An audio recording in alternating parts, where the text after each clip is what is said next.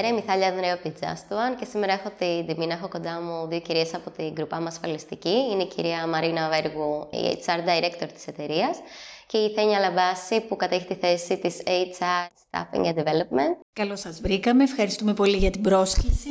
Ευχαριστούμε πάρα πολύ. Χαιρόμαστε και εμείς ιδιαίτερα που είμαστε σήμερα μαζί σας. Θέλαμε να σας γνωρίσουμε λίγο καλύτερα, να γνωρίσουμε καλύτερα την Γκρουπάμα, τα επόμενα steps που έχει να δει στην πορεία της. Επομένως, αν θα ήθελε κάθε μία να μας πει λίγο ξεχωριστά και περιεκτικά το ρόλο της και το πώς έφτασε ως εδώ. Και μετά θα πούμε αναλυτικότερα για την εταιρεία. Να ξεκινήσω λοιπόν εγώ. Το ρόλο μου τον προανέφερες ε, ήδη εσύ. Είμαι η HR Director της εταιρείας. Είμαι στην εταιρεία από το 2010. Πολλά χρόνια στο χώρο του HR. Η καριέρα μου ξεκίνησε από τον τραπεζικό κλάδο. Ήμουν ε, στη Γενική Τράπεζα για πάρα πολλά χρόνια, σχεδόν 17 χρόνια, ε, εκ των οποίων τα 15 όλα ε, στο χώρο του HR, βέβαια σε κάποιες προηγούμενες μορφές που είχε, όπου μέχρι το 2004 ήταν η Γενική Τράπεζα, μετά εξαγοράστηκε από τη Societe Generale και εκεί ουσιαστικά πήρα και τον πιο ενεργό ρόλο σε θέματα αμυγός HR. Ήμουνα υπεύθυνη για όλο το development και το career path των ανθρώπων και ένα μεγάλο κομμάτι του training. Ε, οπότε μετά από κάποια χρόνια αποφάσισα και έφυγα, βρέθηκα στην χημική βιομηχανία, στο εργοστάσιο της Vitex με τα χρώματα. Εκεί πέρασα τρία χρόνια και μετά ξαναγύρισα στο χώρο των υπηρεσιών στην Κρουπάμα.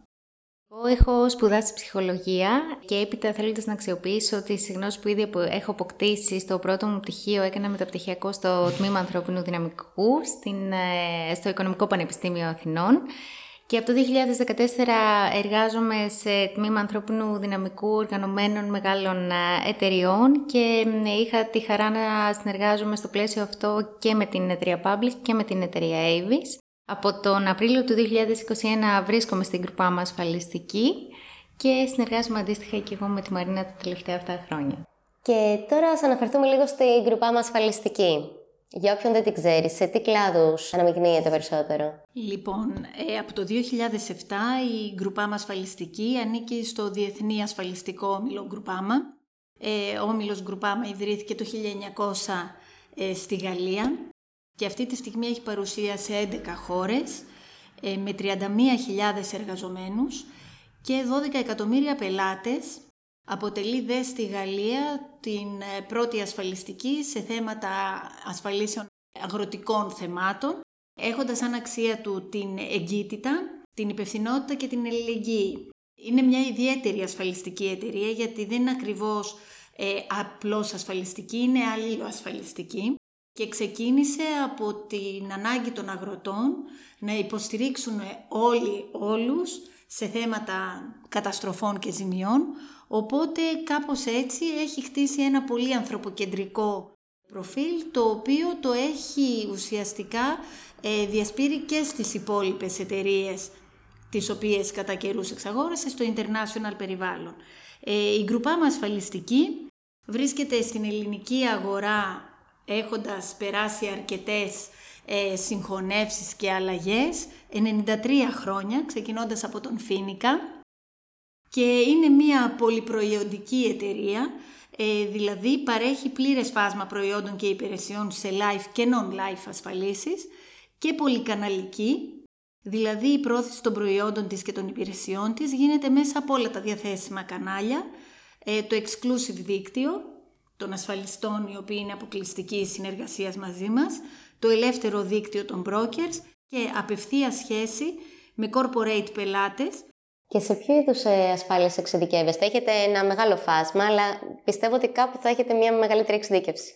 Το 70% του πελατολογίου μας είναι retail, κυρίως αυτοκίνητο και γενικές ασφάλειες πυρός, όπως και ασφάλειες ζωής ε, και υγείας, ουσιαστικά ε, individuals.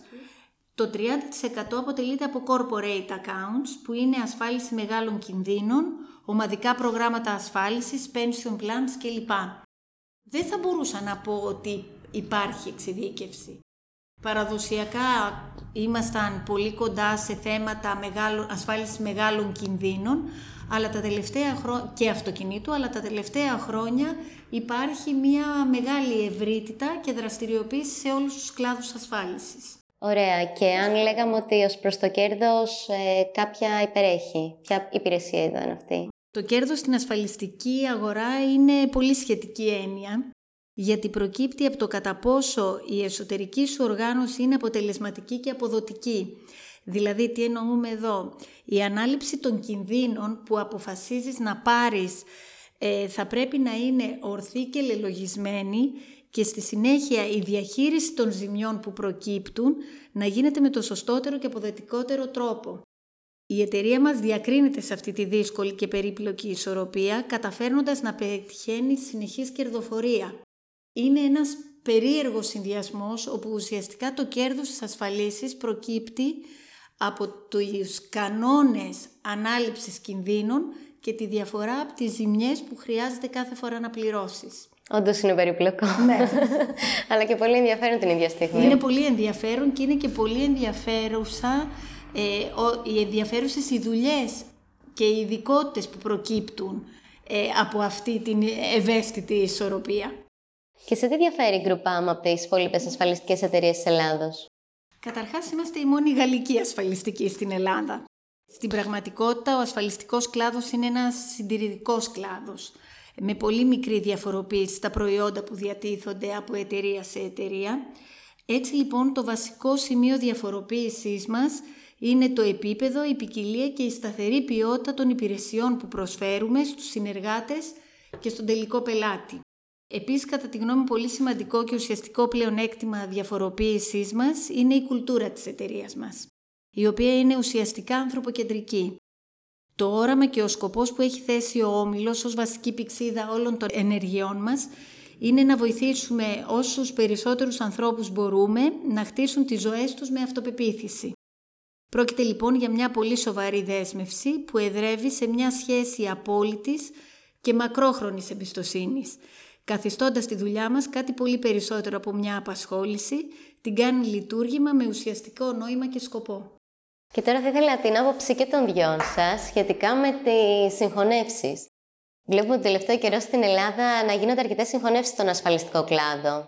Τι πιστεύετε γι' αυτό, Θένια, θα ήθελες να μας πεις την άποψή σου; Ναι, φυσικά. Μετά από μια μακρόχρονη περίοδο ουσιαστικά ιδιαίτερων κοινωνικο-οικονομικών συνθήκων στη χώρα, οι πολυεθνικοί όμιλοι αναθεώρησαν την πολιτική τους αναφορικά με τη χώρα μας. Έτσι λοιπόν το τελευταίο διάστημα είδαμε αποχωρήσεις αλλά και με διάφορες συγχωνεύσεις. Το συνεχώς όλο και πιο αυστηρό νομοθετικό και κανονιστικό πλαίσιο από την άλλη διαμορφώνει ένα πολύ απαιτητικό περιβάλλον, καθιστώντας το ιδιαίτερα δύσκολο για τις πιο μικρές ασφαλιστικές.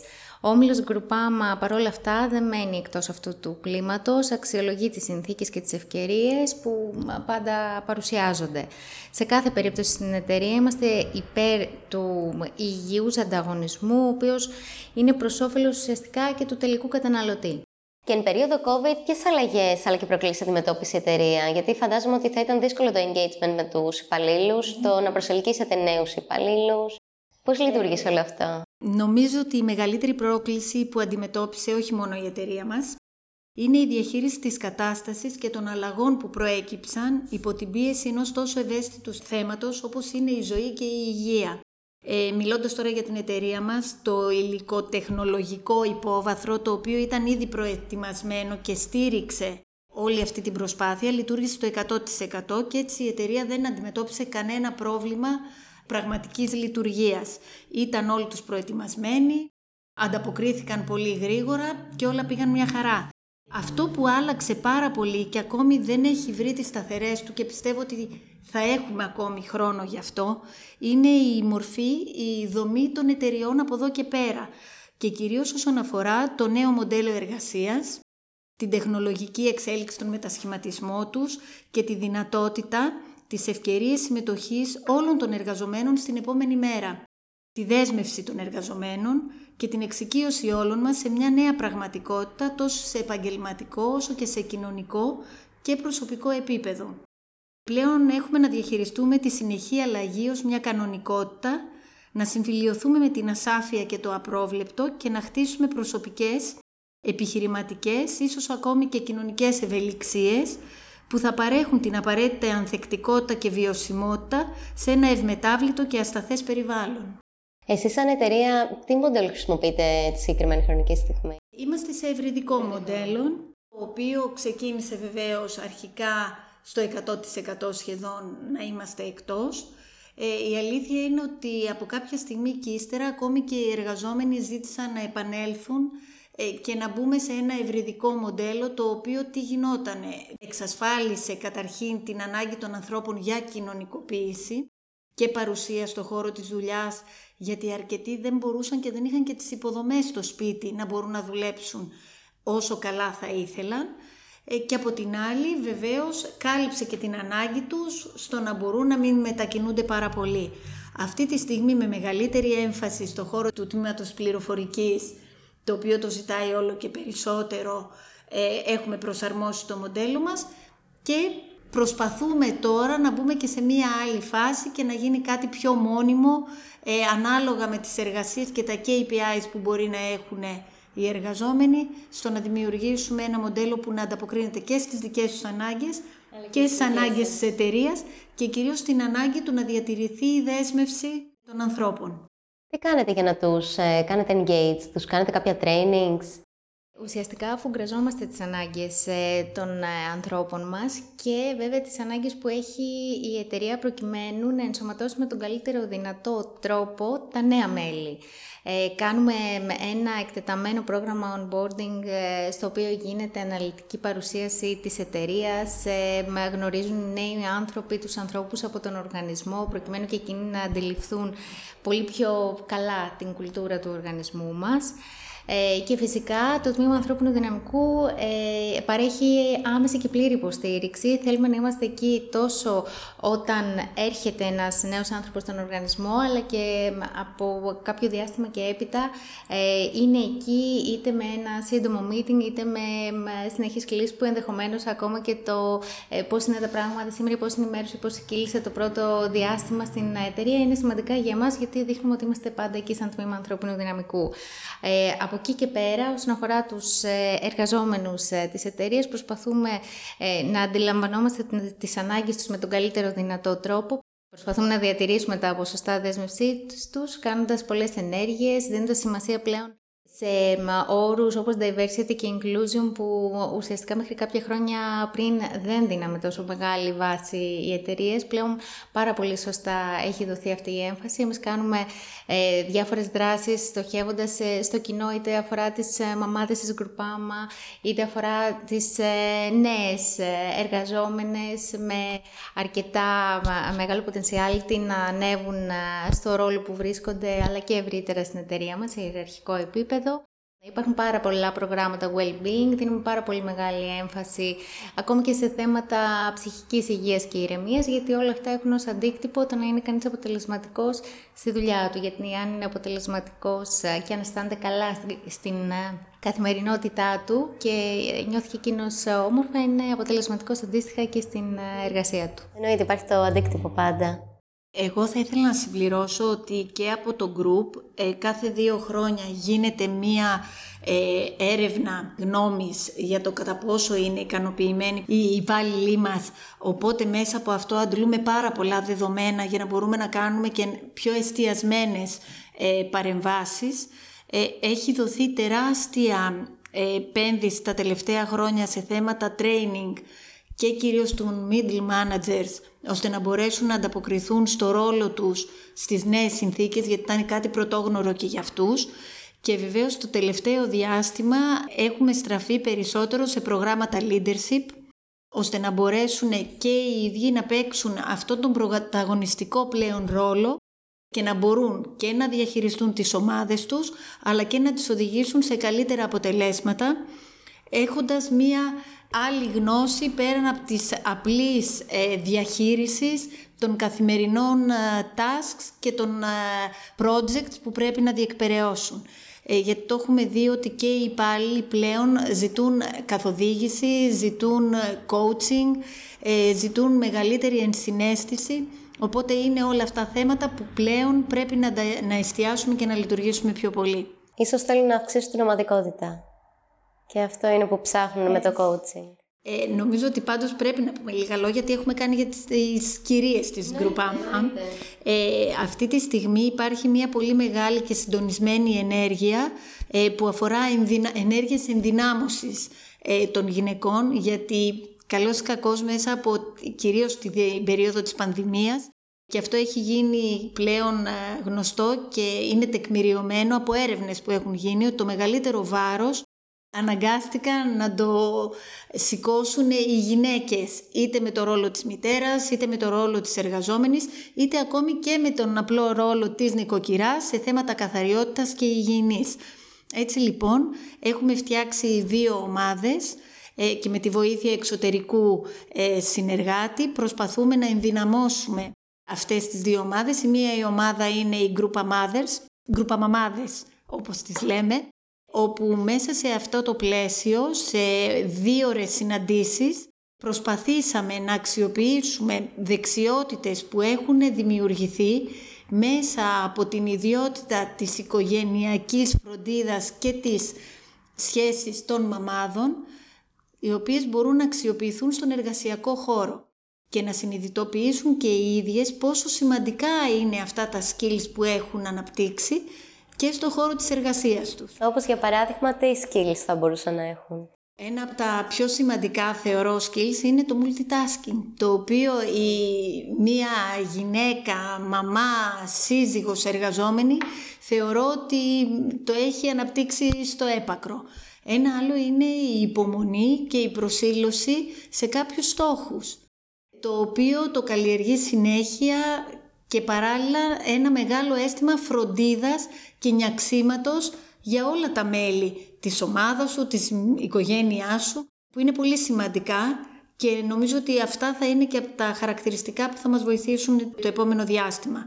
Η άλλη ομάδα είναι η Groupama Ladies, που πρόκειται για πιο νέες ηλικιακά εργαζόμενες, οι οποίες έχουν το potentiality να κάνουν πράγματα στο μέλλον, αλλά χρειάζονται ουσιαστικά να πάρουν αυτή την ενδυνάμωση, να διεκδικήσουν και να ανταποκριθούν σε περισσότερο ε, διοικητικούς ρόλους που μέχρι τώρα δίσταζαν να αναλάβουν. Πάρα πολύ ενδιαφέρον. Αυτή η κίνηση πιστεύω ότι θα βοηθήσει πολλές γυναίκες να εξελιχθούν. Όλες αυτές οι ενέργειες ε, χαίρουν της απόλυτης εμπιστοσύνης και υποστήριξης από τη διοίκηση στο κλείσιμο που έχουμε για τις γκρουπα μαμάδες μας ε, θα είναι καλεσμένος ο αναπληρωτής γενικός διευθυντής μας ο κύριος Λοράν Τουγέ ο οποίος ε, θα έρθει σαν μια ανδρική παρουσία να μιλήσει και περισσότερο να αναλύσει αυτά τα unconscious bias που υπάρχουν σε έναν χώρο τον επιχειρηματικό που τελικά ακόμη και σήμερα φοράει κουστούμι. Πόσο ισχύει αυτό; Πάρα πολύ ενδιαφέρον. Και πρόσφατα διαβάσαμε και στις δημοσιεύσεις εταιρείας στο newsletter σας ότι αποκτήσετε μια νέα πιστοποίηση για την εφαρμογή συστήματος διαχείρισης συμμόρφωσης. Θα θέλετε να μας πείτε λίγα λόγια για αυτή την ενέργεια; Δεν είναι μόνο αυτή η διάκριση, είναι πολλές διακρίσεις και πολλά ISO που έχει πάρει η εταιρεία, όπως και άλλες διακρίσεις όπως είναι το Super Brands, όπως είχαμε και εμείς το Great Place to Work και έπονται και κάποιες ακόμα που θα μάθετε πιστεύω σύντομα ε, που πιστοποιούν με αντικειμενικότητα και τη σφραγίδα έγκριτων φορέων την ανταπόκριση της εταιρείας μας σε υψηλά στάνταρτς. Ένας από τους κύριους άξονες της στρατηγικής μας είναι η αξιοπιστία. Έτσι λοιπόν επιδιώκουμε να την αποδεικνύουμε βελτιώνοντας διαρκώς την εσωτερική μας οργάνωση προς όφελος των πελατών και των εργαζομένων μας.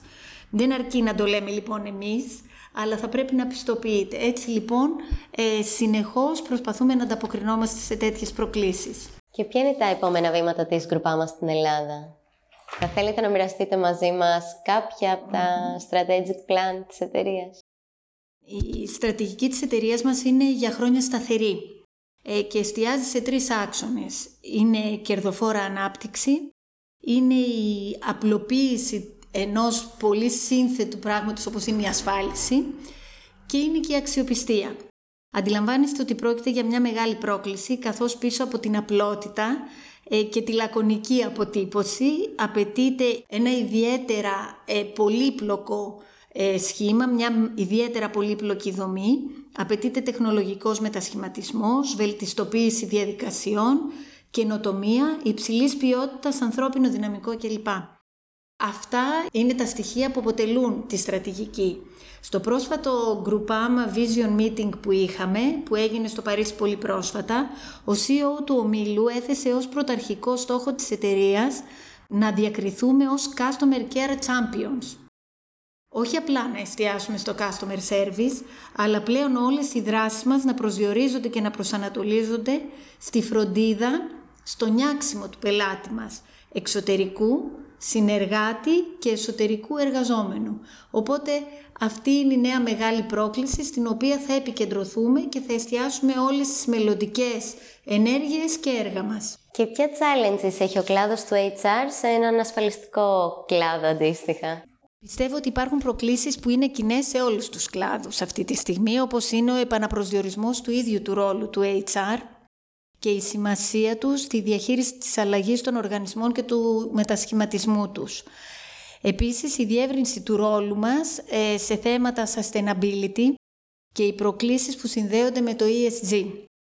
Όπως κάτι που θεωρώ ότι μάλλον αυτό θα είναι όχι μόνο η μεγάλη μας πρόκληση, αλλά και ίσως και η μεγάλη νίκη του HR ε, στην χρήση των data analytics στο HR, έτσι ώστε οι αποφάσεις μας να βασίζονται περισσότερο σε δεδομένα και αριθμούς και να λαμβάνονται σοβαρά υπόψη στις ευρύτερες επιχειρηματικές αποφάσεις και πλάνα, καθώς οι επενδύσεις στο ανθρώπινο κεφάλαιο επηρεάζουν ολόκληρο τον οργανισμό. Τώρα, στον ασφαλιστικό κλάδο, πιστεύω ότι η βασική πρόκληση είναι ο εμπλουτισμός του υφιστάμενου ανθρώπινου δυναμικού, το οποίο διαθέτει κατεξοχήν τεράστια εμπειρία και τεχνογνωσία σε ασφαλιστικά θέματα, με νέες ειδικότητες, εξοικειωμένες με την τεχνολογία, με την αξιοποίηση της πληροφορίας και των δεδομένων και την επιτυχημένη συνύπαρξη και αλληλεπίδραση αυτών των δύο ομάδων. Μιλάμε λοιπόν για diversity και inclusion στην πλήρη του διάσταση και έκταση. Βεβαίως, η βασικότερη πρόκληση που αποτελεί και μέχρι τώρα τη μεγαλύτερη δυσκολία μας είναι να γίνει ο ασφαλιστικός κλάδος γνωστός και εργοδότης επιλογής από τους υποψηφίους στην αγορά εργασίας. Ξέρετε, όπως η ασφαλιστική συνείδηση είναι χαμηλή στη χώρα μας και ο ασφαλιστικός κλάδος ως εργοδότης δεν χαίρει της εκτίμησης που του αξίζει και επιτρέψτε μου να σας πω ότι είναι και παρεξηγημένος. Δεν είναι γνωστά ούτε τα ασφαλιστικά αντικείμενα εργασίας, ούτε η πληθώρα και η ποικιλία των επαγγελμάτων, των jobs ε, που υπάρχουν στις ασφαλιστικές επιχειρήσεις, ούτε όμως οι δυνατότητες για εξέλιξη καριέρας, οι αμοιβές και οι παροχές που προσφέρονται, έτσι ώστε να συγκαταλεγόμαστε στους ελκυστικούς εργοδότες. Έχουμε λοιπόν πολλή δουλειά να κάνουμε σε αυτό το κομμάτι και πρέπει να βρούμε και να επιλέξουμε τον κατάλληλο τρόπο και μέσα για να απευθυνθούμε στο κοινό μας. Όπως αυτό το podcast που τώρα κάνουμε μαζί παραδείγματος χάρη. Και τώρα μου δώσατε την πάσα για να πάμε λίγο στα επόμενα βήματα της εταιρείας σχετικά με τα ανοίγματα. Ποιες θέσεις έχετε έτσι στα σκαριά να ανοίξετε το επόμενο διάστημα; Η αλήθεια είναι ότι έχουμε αρκετά στο μυαλό μας και με, με βάση φυσικά και το όραμα της εταιρείας για το επόμενο διάστημα, σίγουρα στο marketing ε, θέλουμε να στοχεύσουμε σε άτομα, στο κομμάτι δηλαδή του strategic marketing, του digital marketing, ε, με, customer journey experience, CRM, τέτοιου ε, είδους προφίλ. Επίσης, στο τμήμα IT της εταιρείας μας εννοείται δεν σταματάμε ποτέ να κάνουμε νέες προσλήψεις ε, με όλες φυσικά τις ε, ειδικότητες, developers, ε, technical analysts, engineers κτλ. Φυσικά επίσης στόχος μας είναι να φέρουμε προφίλ με έμφαση στο κομμάτι των data και, πάντα φυσικά δεν μένουν εκτός προφίλς στο πιο παραδοσιακό κομμάτι, δηλαδή το κομμάτι του ασφαλιστικού αντικειμένου καθαρά, underwriters, claims handlers, ε, άτομα στο τομέα του pricing και συνεχίζουμε. Υπάρχουν πολλές θέσεις εργασίας, επομένως να είστε συντονισμένοι και στο newsletter της Groupama και στο LinkedIn και σε όλες τις πλατφόρμες που μπορείτε να τους βρείτε γιατί... Και μέσα από το επίσημο site μας φυσικά είναι με μεγάλη μας χαρά. Αποδεχόμαστε καθημερινά αρκετές ε, αιτήσεις και εξετάζουμε το ενδεχόμενο συνεργασίας με υποψήφιους. Όποια στιγμή βρεθεί ανοιχτή θέση απασχόλησης είναι η πρώτη μας προτεραιότητα και η βάση μας. Φανταστικά. Και μιας και αναφερθήκαμε λίγο στο κομμάτι του HR, Θα ήθελε μία από τις δύο να μου πει λίγο πώς είναι δομημένο το HR στο Groupama. Είμαστε μια μικρή ομάδα, η οποία όμως καλύπτουμε όλο το εύρος μιας διεύθυνσης, μιας πλήρους διεύθυνσης ε, HR. Καταρχάς υπάρχει το κλασικό κομμάτι του administration με όλες τις ε, εκδοχές του με θέματα ε, ασφαλιστικά, με θέματα εργατικής νομοθεσίας κτλ. Έχουμε το payroll μέσα στην εταιρεία.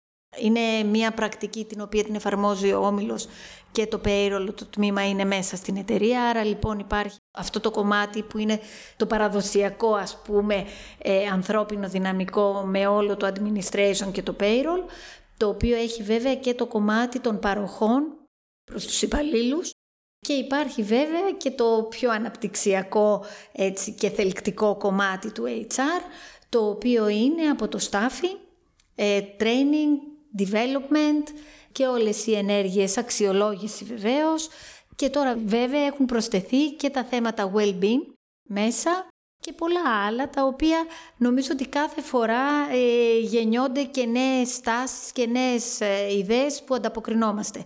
Στο κομμάτι εντωμεταξύ που σας έλεγα πριν για το θέμα του administration έχει προσθεθεί και αναπτύσσεται συνεχώς το κομμάτι των data analytics που έχουμε και προσπαθούμε να δημιουργούμε ε, KPIs τα οποία δεν είναι για εσωτερική μας χρήση, ούτε για τους ανθρώπους του HR, αλλά τα διοχετεύονται σε όλη την εταιρεία, σε κάθε διευθυντή, για να μπορούμε να παρακολουθούμε και να βλέπουμε την εξέλιξη και την απόδοσή μας πάνω σε αυτα Και είναι νομίζω το πιο δίκαιο και για, την κάθε, για το κάθε άτομο της εταιρείας. Οι στόχοι του ανθρώπινου δυναμικού συνήθως εννοούνται σαν στόχοι της Διεύθυνσης Ανθρώπινου Δυναμικού. Δεν είναι έτσι. Είναι στόχοι οι οποίοι τίθονται προς όλες τις διευθύνσεις και εκπληρώνονται μέσα από αυτές.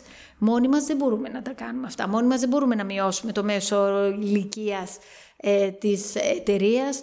Δεν μπορούμε να αυξήσουμε ε, το diversity μέσα στην εταιρεία. Θα πρέπει λοιπόν να είναι όλοι συμμέτοχοι σε αυτά για να μπορέσουμε να εξελιχθούμε και σαν οργανισμός. Ωστόσο το HR τρώει αρκετό ξύλο, αν μου επιτρέπετε. Τα τελευταία χρόνια νομίζω ότι έχουμε φάει πολύ ξύλο. Και αυτό θα το ξέρετε πολύ καλύτερα και οι δύο. Πόσο μάλλον εσύ Μαρίνα που είσαι αρκετά χρόνια στο HR, είσαι 14 χρόνια μόνο στην γκρουπά μας ασφαλιστική. Και άλλα 10 χρόνια στις υπόλοιπες εταιρείες. ναι. Οπότε αν θες πες μας λίγο τη γνώμη σου σχετικά με το HR όπως το γνώρισες και το πώς το βλέπεις τώρα. Έχει εξελιχθεί, είναι στάσιμο; Η αλήθεια είναι ότι έχουν γίνει μεγάλες αλλαγές, ευτυχώς προς όφελος ε, αναγνώριση και αναβάθμιση του ρόλου του HR.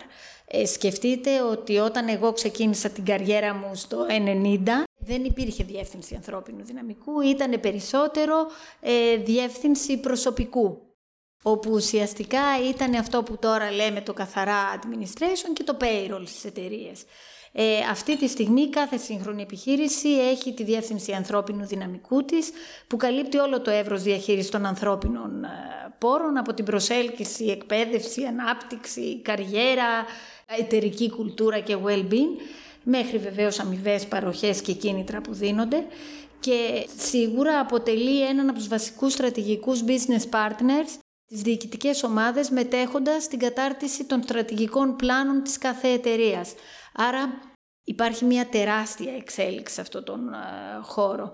Πιστεύω δε βασιζόμενοι στον κέριο ρόλο που παίξαν οι διευθύνεις ανθρώπινου δυναμικού στα τελευταία χρόνια, είτε στα χρόνια της κρίσης, είτε στα μεγάλη δοκιμασία της πανδημίας, αλλά και στο μετέπειτα, γιατί νομίζω ότι η πανδημία ναι μεν ήταν ένα πολύ σημαντικό γεγονός, αλλά οι εξελίξεις έρχονται τώρα σαν τα κύματα του που φέρνει ένα τσουνάμι ο ρόλος, οι υπευθυνότητες, οι απαιτήσεις και οι προκλήσεις όλο θα διευρύνονται και θα εμπλουτίζονται με νέες ειδικότητες και αντικείμενα που θα μπαίνουν στη Διεύθυνση Ανθρώπινου Δυναμικού, ώστε να μπορέσει η, και η Διεύθυνση αλλά και οι άνθρωποι που στελεχώνουν το ανθρώπινο δυναμικό να υποστηρίξουν τους οργανισμούς στις νέες ε, συνθήκες.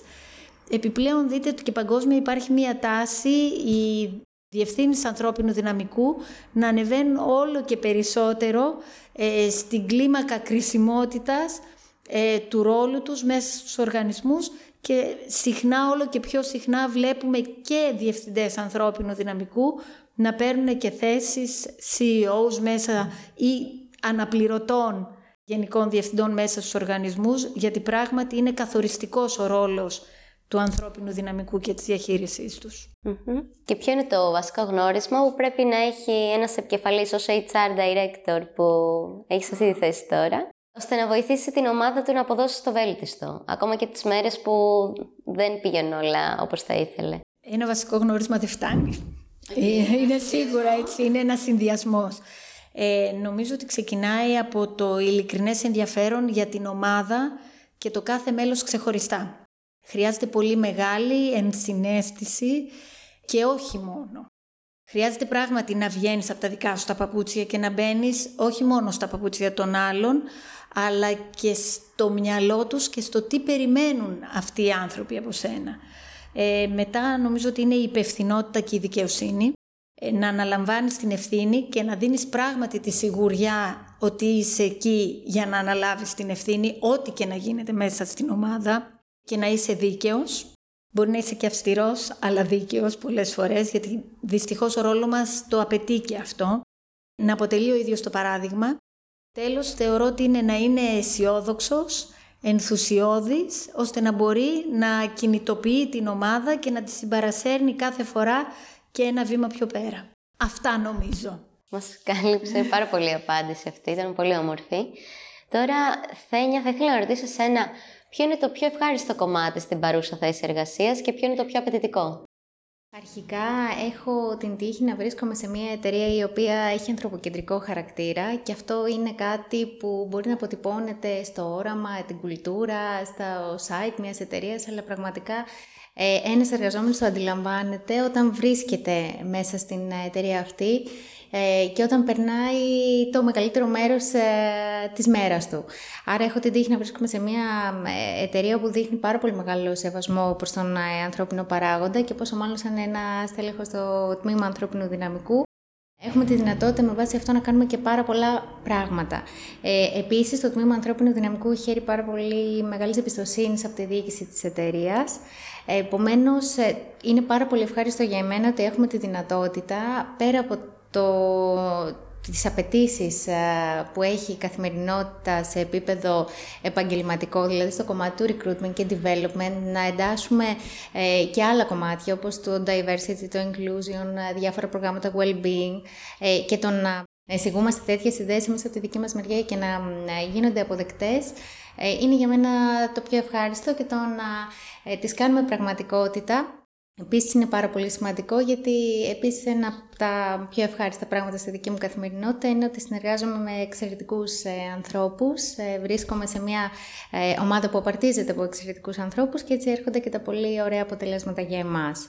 Από εκεί και πέρα υπάρχουν και πάρα πολλά απαιτητικά. Ε, σίγουρα εδώ θα πω ότι τα πιο απαιτητικά συνάδουν και με τον τρόπο που έχει αλλάξει το επιχειρηματικό περιβάλλον ευρύτερα.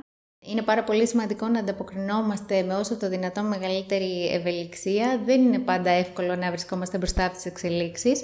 Προσπαθούμε με τον καλύτερο δυνατό τρόπο να κάνουμε το καλύτερο ε, δυνατό τόσο σε επίπεδο engagement των ανθρώπων μας, όσο και στην προσέλκυση νέων ταλέντων, αλλά και στη διακράτηση όλων των ανθρώπων που απαρτίζουν αυτή την εταιρεία που την έχει φτάσει σε αυτό το σημείο επιτυχίας μέχρι στιγμής.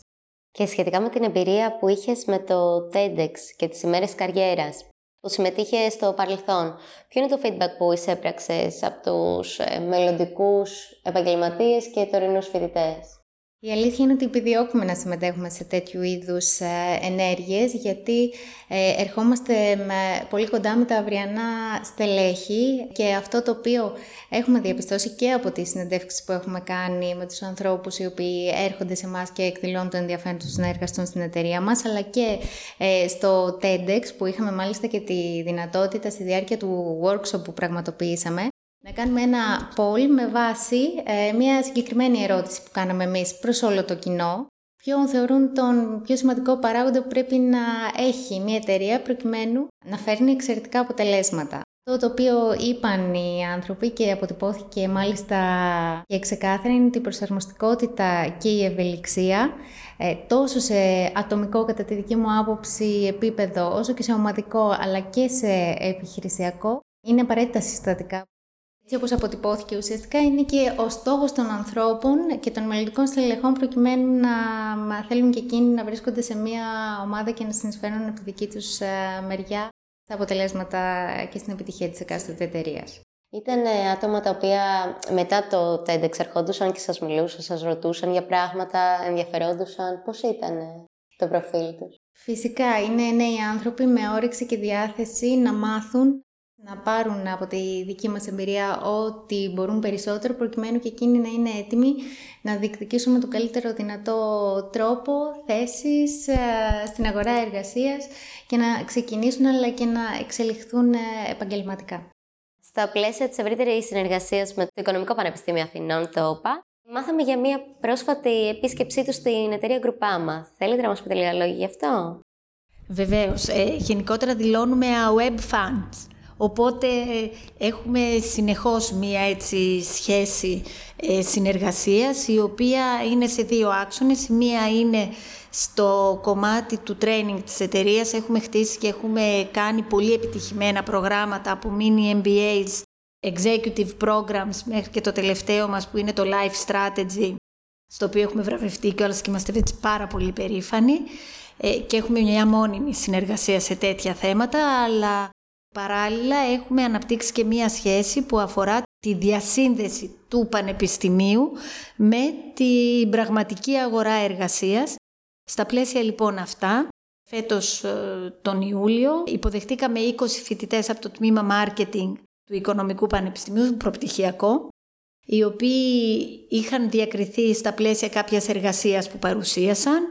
Ήρθαν λοιπόν, έγινε μια παρουσίαση της εταιρείας, γνώρισαν στελέχη της εταιρείας, ήρθαν πολύ κοντά με την ασφαλιστική αγορά και τα επαγγέλματα που έχουμε μέσα ε, είδαν τις υποδομές μας, ε, μιλήσαμε, απαντήσαμε στις ερωτήσεις τους. Ουσιαστικά περιηγήθηκαν γύρω στις 4 με 5 ώρες, φάγαμε όλοι μαζί και έχουμε κρατήσει μια πολύ έτσι ενεργή σχέση μαζί τους και μέσω του LinkedIn, ε, γιατί πραγματικά υπήρξε πολύ μεγάλο ενδιαφέρον και είναι και ένας από τους ε, στόχους που έχουμε εμείς σαν Διεύθυνση Ανθρώπινου Δυναμικού, να μπορέσουμε να λειτουργήσουμε σαν γέφυρα μεταξύ της εκπαίδευσης, του εκπαιδευτικού μας συστήματος και της πραγματικής αγοράς εργασίας, γιατί αυτό είναι και το μυστικό ουσιαστικά για να αναπτυχθεί μια ε, απασχολησιμότητα των ανθρώπων, γνωρίζοντας και επιλέγοντας τον εργοδότη της επόμενης ε, ζωής τους. Γιατί καλύτερο να το γνωρίζουν από πριν, από τα πανεπιστημιακά φοιτητικά χρόνια. Ωραία, και τώρα αν λέγαμε ότι καμαρώνετε για ένα επίτευγμά σας, ποιο είναι αυτό; Θέλω και από τις δύο μία άποψη. Δεν είναι πολύ εύκολη η απάντηση. Αυτό εγώ που θα μπορούσα να πω, ε, ας πούμε για την κρουπά μου, μιας και είμαι αρκετά χρόνια εκεί και θεωρώ ότι όντως δεν ξέρω αν είναι επίτευγμα, αλλά κάτι το οποίο έχω καταφέρει και φαίνεται ότι τελικά έχει γίνει καλά, είναι ότι όταν εντάχθηκα στη Γκρουπάμα, η Διεύθυνση Ανθρώπινου Δυναμικού ε, ήταν ένα απλό τμήμα που διεκπεραίωνε κάποια πράγματα. Από τότε μέχρι σήμερα έχουν γίνει πάρα πολλά έχει γίνει καταρχήν και έχει εδρεωθεί μια διεύθυνση, μια σύγχρονη διεύθυνση ανθρώπινου δυναμικού στην εταιρεία μας. Έχουν γίνει πολύ σημαντικά επιτεύγματα τα οποία έχουν αναγνωριστεί και από τον Όμιλο. Βλέπω το θετικό αντίκρισμα στην ποιότητα του ανθρώπινου δυναμικού αλλά και στην εξέλιξή του. Έχουν αναπτυχθεί δεξιότητες ε, στους ανθρώπους μας όπου πλέον τους έχουν καταστήσει ικανούς να μπορούν να ανταποκριθούν σε όλες τις προκλήσεις και σε όλα τα έργα που πλέον ε, καλούνται να διεκπαιρεώσουν, ε, το αναγνωρίζουν, ανταποκρίνονται με τον θετικότερο τρόπο σε οτιδήποτε του ζητηθεί, ε, σε κάθε έρευνα, σε κάθε πόλ που κάθε φορά έχουμε το ποσοστό συμμετοχής είναι πάνω από 98% με απόλυτη διαφάνεια και ειλικρίνεια, χωρίς να υπάρχει κανένας ενδιασμός να απαντήσουν αυτό που πιστεύουν και με ένα εκπληκτικό engagement rate πάνω από το 90%. Ε, όλα αυτά θεωρώ ότι είναι πάρα πολύ σημαντικά. Επίσης θεωρώ ότι έχει γίνει πολύ καλή δουλειά και στα πλαίσια της ομάδας μου όπου είναι ένα μείγμα ανθρώπων που βρήκα όταν μπήκα στην εταιρεία και νέων στελεχών, οι οποίοι και αυτοί έχουν εξελιχθεί πολύ, είναι ικανοί να διαχειριστούν οτιδήποτε τους προκύψει και το πιο σημαντικό, χωρίς τη δική μου παρουσία. Αν με ρωτάς τώρα λοιπόν και σε προσωπικό επίπεδο, ποιο είναι θεωρώ επίτευγμα, είναι ότι μετά από 25 χρόνια στο χώρο του HR, να μπορώ ακόμη να διατηρώ το ίδιο πάθος και να μην μπορώ να φανταστώ τον εαυτό μου να κάνει άλλη δουλειά και να είναι ευτυχισμένος. Πάρα πολύ όμορφο και αισιόδοξο αυτό. Όντως είναι μια αρκετά δύσκολη ερώτηση. εγώ προσωπικά αυτό που θα πω μέχρι στιγμής είναι ότι είμαι λίγο χρονικό διάστημα στην γκρουπά μας ασφαλιστική, αλλά είχαμε έτσι τη δυνατότητα να κάνουμε τόσα πολλά πράγματα ε, και να χαίρουν και εκτίμησης και αποδοχής και από τους ανθρώπους μας. Επομένως, σίγουρα αυτό για μένα είναι πάρα πολύ σημαντικό και μου δίνει και πάρα πολύ μεγάλη αισιοδοξία για όλα αυτά που έρχονται και τα πολύ ωραία που σχεδιάζουμε μαζί στη Διεύθυνση Ανθρώπινου Δυναμικού της Γκρουπάμα. Και ποιο είναι το μότο που σε εμπνέει έτσι να συνεχίζεις καθημερινά; ε, δικό μου μότο που με εμπνέει ε, είναι το Today's Record is Tomorrow's Motivation γιατί θεωρώ ότι ό,τι πετυχαίνουμε δεν πρέπει να μένουμε εκεί. Πρέπει αυτόματα να αποτελεί τον πύχη για να συνεχίζουμε να πετυχαίνουμε ακόμα πιο πολλά και πιο σημαντικά πράγματα στη ζωή μας. Το δικό μου είναι το ότι μπορείς να ονειρευτείς, μπορείς και να το υλοποιήσεις. Το πιστεύω ακράδαντα, γι' αυτό και δεν τα παρατάμε ποτέ. Και αν θα λέγαμε για έναν αγαπημένο προορισμό ή για κάποιον που έχεις επισκεφτεί η Θένια ή για κάποιον που δεν έχεις επισκεφτεί ακόμα και είναι το dream να πας εκεί. Ποιος είναι αυτός; Η αλήθεια είναι ότι θα πω κάποιον που έχω επισκεφτεί Εξαιρώντας τα πρόσφατα γεγονότα, για μένα αγαπημένος προορισμός είναι η Μόσχα Καθώς μέσα από αυτό το ταξίδι η αλήθεια είναι ότι πήρα πάρα πολλές ε, εμπειρίες γνωρίζοντας τους ανθρώπους, ε, βλέποντας ε, μια πόλη η οποία είναι από μια άποψη μαγική. Νομίζω ότι για μένα είναι μέχρι στιγμής ο πιο αγαπημένος προορισμός. Αγαπημένος προορισμός είναι έτσι λίγο εξωτικό ταξίδι στο Μαρόκο. Εξαιρετικό, εξαιρετικό ταξίδι. Αξέχαστο.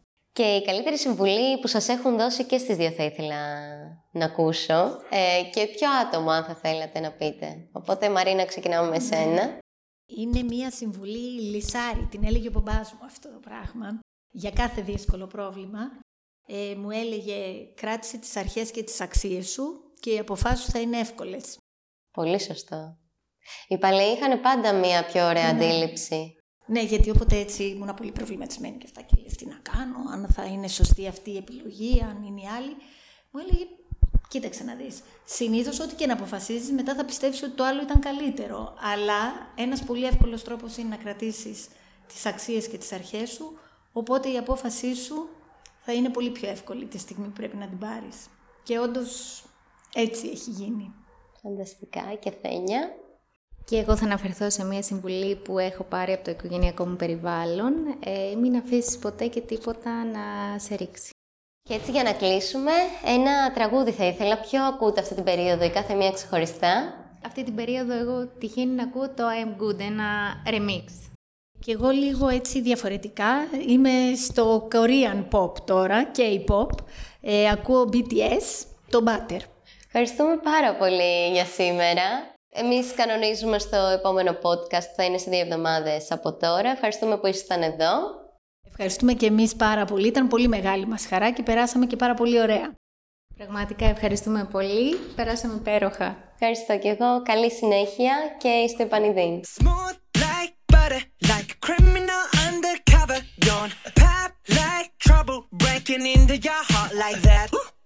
Cool shade stunner, yeah, owe it all to my mother. I'm making you sweat like that. Break it down.